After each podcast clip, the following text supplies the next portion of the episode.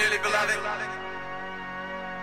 we are gathered here today to get through this thing called life. Electric word, life, it means forever, and that's a mighty long time. But I'm here to tell you, there's something else. The afterworld. Hi everyone, I'm Regan, And I'm Jeff. and this is Man and Femme Criterion Commentaries. A cinematic journey through the Criterion Collection, but not tonight. Not tonight. Tonight we're doing a special edition. Um, many of you may know that Prince passed away this past week at the age of 57. And Jeff and I were talking about it this weekend, and he mentioned that he had never seen Purple Rain.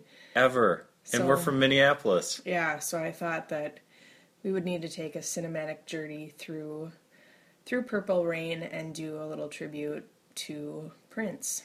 Who we've both seen in concert, and he's a hell of a performer. Yeah, absolutely amazing. So here we are. Um, we just finished watching Purple Rain, so let's start. So Jeff, since you've never seen it before, what do you think? Uh, I don't know. I've seen clips. I've never, I'd never seen the whole movie before. The performance stuff is really awesome, and it, it's kind of a fun little time capsule of the city from back then because it looks nothing like that anymore. Yeah, there are very few buildings that have remained the same. Um, let's see. It's like your typical 80s cult film. There's not really an amazing story, but the story just kind of is there to suit the soundtrack, which is ridiculously good. Yeah, it's It's phenomenal. it's like almost every song in the movie is a like a hit. Yeah, well, speaking of, since we are delving into that, so some of the number one hits that came from this movie were When Doves Cry and Let's Go Crazy. Purple Rain, I don't think ever actually made it to number one, but I think it was number two for two weeks. But the whole soundtrack itself spent 24 weeks in the number one position, which is pretty crazy. It's kind of funny. Like the Morris Day's character is kind of funny because he's mm-hmm. such like a, a vain little dink, but like in a goofy way. I don't. I, Yeah, you can't really hate him too much. No, he's just I don't know. I don't like trying to be too slick. Mm-hmm. I'm not sure. Apollonia was, was pretty terrible in the movie, I'll be honest.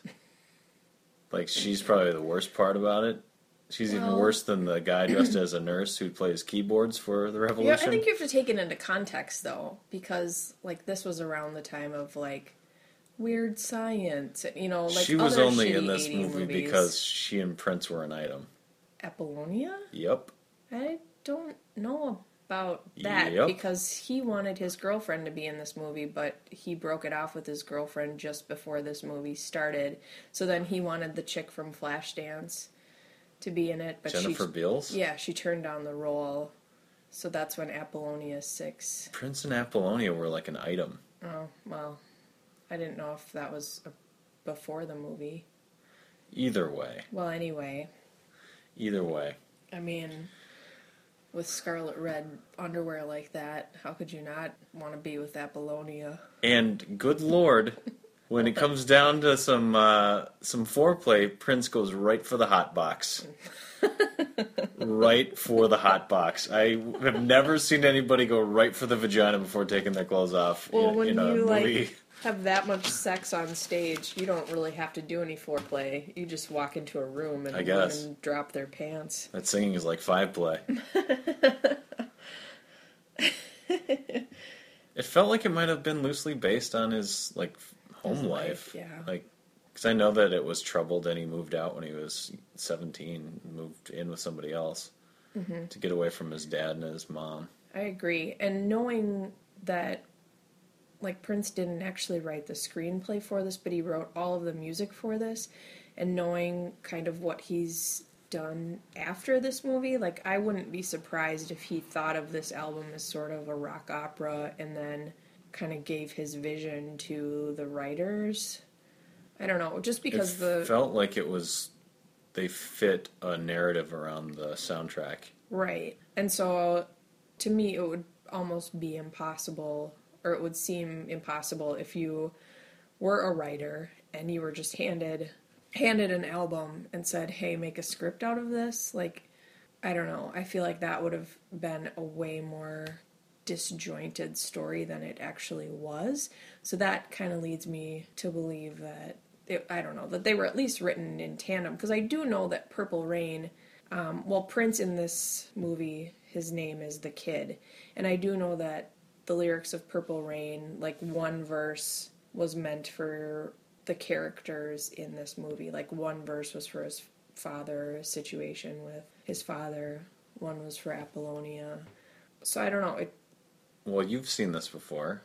Was it as fun as you remember it being? well, I saw it like 20 some odd years ago. I mean, I was pretty young, and so I don't know. Everything, it's different when you watch it now. That's like any movie that when you were a kid and you thought it was the best movie in the world, and you watch it now and you're like, wow, that was a really crappy story. Okay, so maybe this is a stretch because of his music for Batman.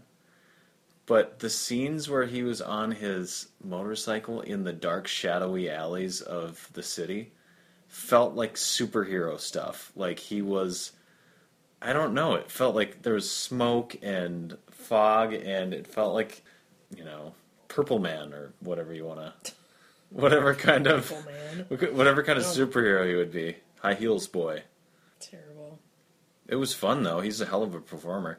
And I, like I told you, it was like watching a mix of Little Richard, James Brown, and Jimi Hendrix all wrapped into one.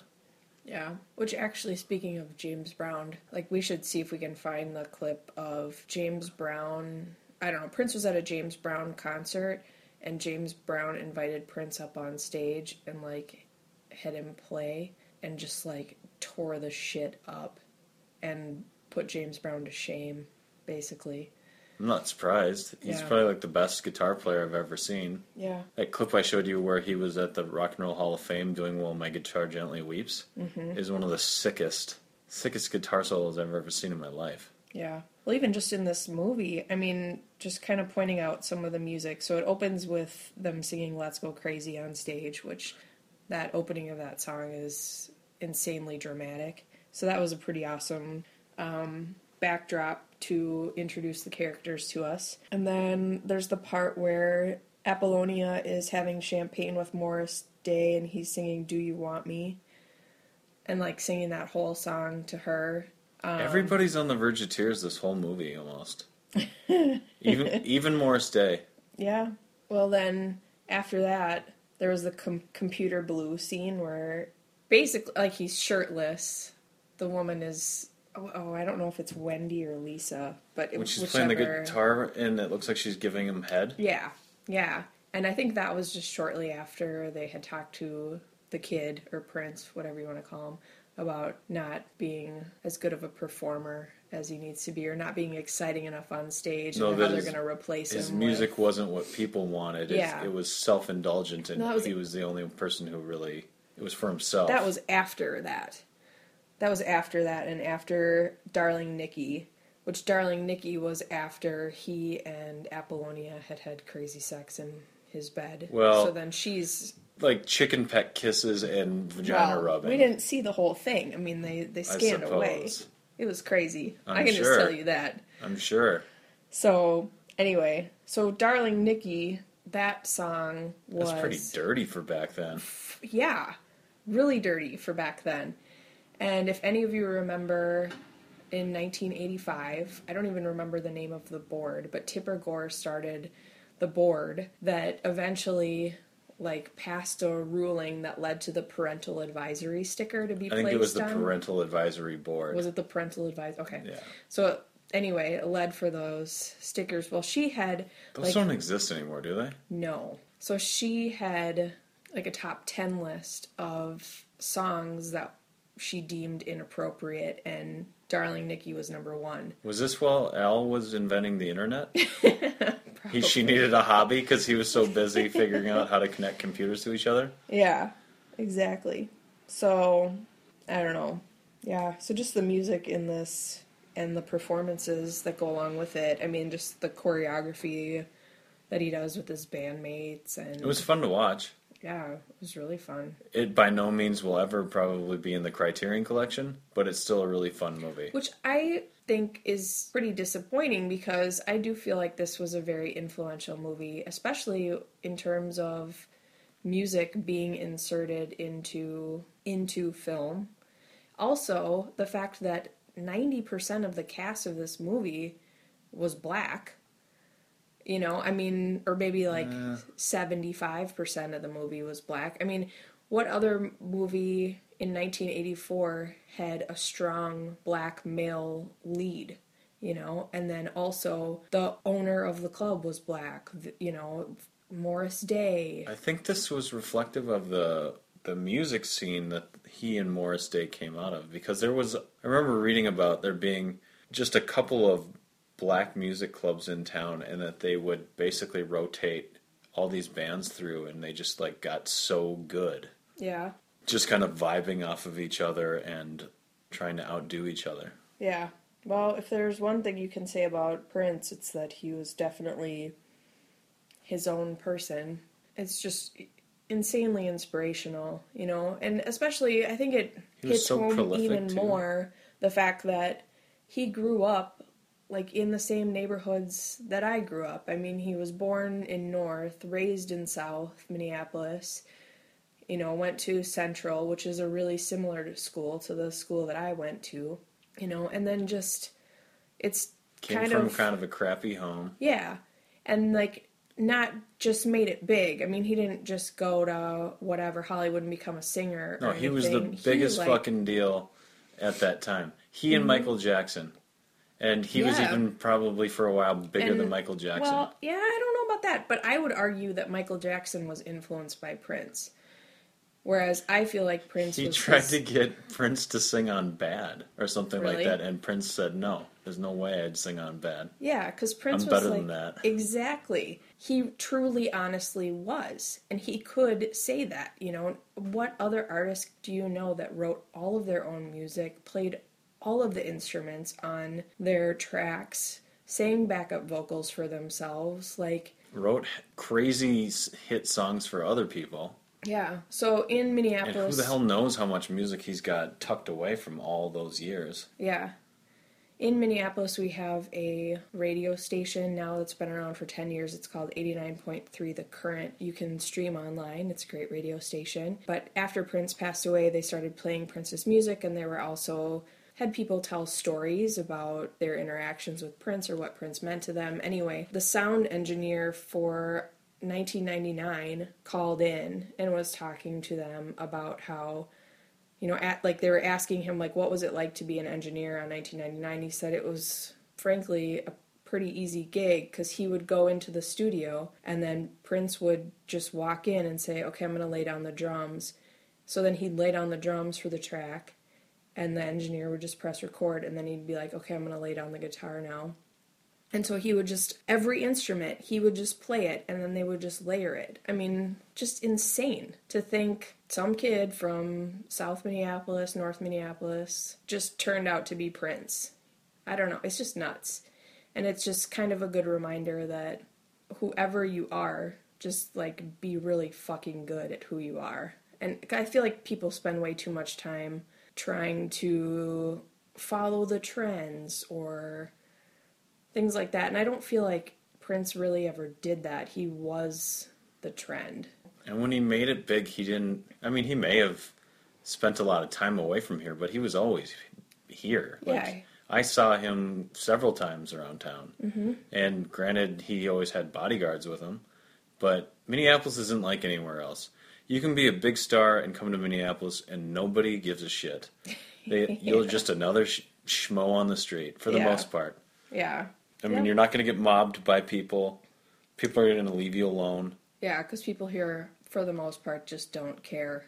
just not impressed or either Yeah. that or just so stoic that they're not going to bother you Yeah, or too scared to go up to you because they're passive aggressive. And so they'll be like, oh my gosh, from afar. But yes, this is true though. I mean, we heard about how, like, the week before he passed away, I mean, on Saturday and Record Store Day, he went to the Electric Fetus, which is a locally owned record store. hell he threw a party at paisley park two days before he died and played music for people Yeah. So he definitely definitely didn't become too big for the city. Like this was his his town. The only other thing that i want to say about this movie is now it is impossible to hear the you need to cleanse yourself in the lakes, uh, purifying water of Lake Minnetonka without thinking about. How often do you hear that? People say it all the time as a joke, Oh, just because it was in the Chappelle show in that Oh, in that Charlie Murphy story yeah. sketch. That's pretty hilarious. But I also think you won't listen to the music in the same way again. after seeing the movie, Yeah. Just because of there were so many references to what happened in the movie that now you'll be Yeah. like, oh yeah, this was Purple Rain. That was about his dad. You know, after his dad shot himself in the head, or the Baby I'm a Star. It's like when everything finally clicks in his career at First Avenue, and crap, even that Morris Day song that was like, I remember hearing that all the time. I can't, I don't know the name of the song, Mm-hmm. girl, I wanna show you, show you, banana, banana, jungle love. yes, and Oh. I wouldn't be surprised Oh, if Prince oh, wrote that song no, either. I thought so too, but it said on the credits that he that, That it was Morris Day. But they did sound They had a really similar. similar sound. They probably shared band me- members too. Probably. And actually, if you like Morris Day, there's a local group here called Sonny Knight and the Lakers who you'd really like too.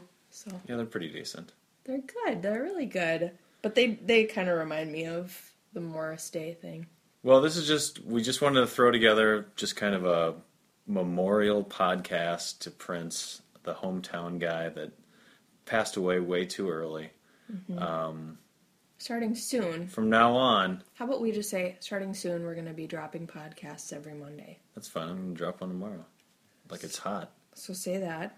That get it? That was a shout out to the Morris Day and the Time thing where they're doing the "Who's on First thing about what the secret code is when Apollonia walked in. Okay, we're going to have to cut all this out because nobody's going to know what you're talking about. Shut yo yeah, girl. What am I supposed to say? You're supposed to say that starting soon we'll be dropping a podcast every Monday. Starting soon, we'll be dropping a podcast every Monday, like a hot biscuit Oh my for god. For your ears. Well, thank you very much for joining us today. Um, if you like our podcast, please find us on iTunes and subscribe. And also, while you're there, leave us a rating because it helps people find our podcast. And if ugh, I'll start over on that one. And if you want to s- send us your oh my god, really? If you want to send us your poems, we'll read them out loud on the podcast. Uh, this the more saccharine, the better. We love sappy poetry. No, don't send us your poems. But if you want to write a little something about Prince, let us know how he influenced you. Um, you can do that on our Facebook page, which is Man and Femme, right? Sure, I believe that's the one. I think it's Man and Femme. Otherwise, search for Man and Femme Criterion Commentaries and you'll find us on the Googles. So many Googles. Thanks. See you later.